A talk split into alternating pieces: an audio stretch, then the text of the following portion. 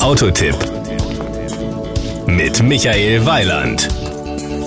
Der Wagen, über den wir uns heute unterhalten werden, wird in Südkorea hergestellt. Beim Namen Sorento dachte ich kurioserweise direkt, dass mich das an Italien erinnert. Und was entdecke ich bei Wikipedia? Der Name bezieht sich in der Tat auf die süditalienische Stadt Sorrent. Wie dem auch sei, wir sprechen über das mit renommierten Designpreisen wie dem Red Dot Award und IF Award ausgezeichnete SUV-Flaggschiff der Marke Kia.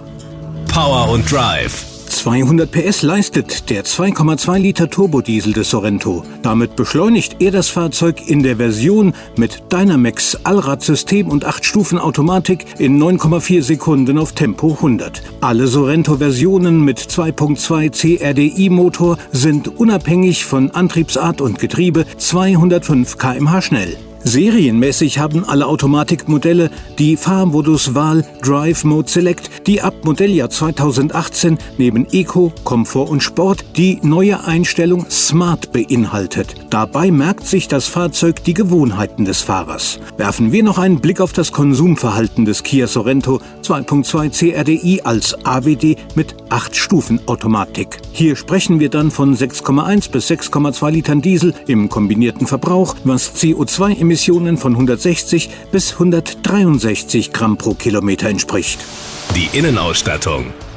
Beim Sorento kann man unter fünf Ausführungen wählen. Edition 7, Vision, Spirit, GT-Line und Platinum Edition. Schon die Basisversion verfügt unter anderem über Klimaanlage, Sitzheizung vorn und hinten, ein beheizbares Lederlenkrad, ein Audiosystem mit 7 Zoll Touchscreen Rückfahrkamera, Geschwindigkeitsregelanlage, Parksensoren hinten, elektrisch anklappbare Außenspiegel und 17 Zoll Leichtmetallfelgen. Die Kosten.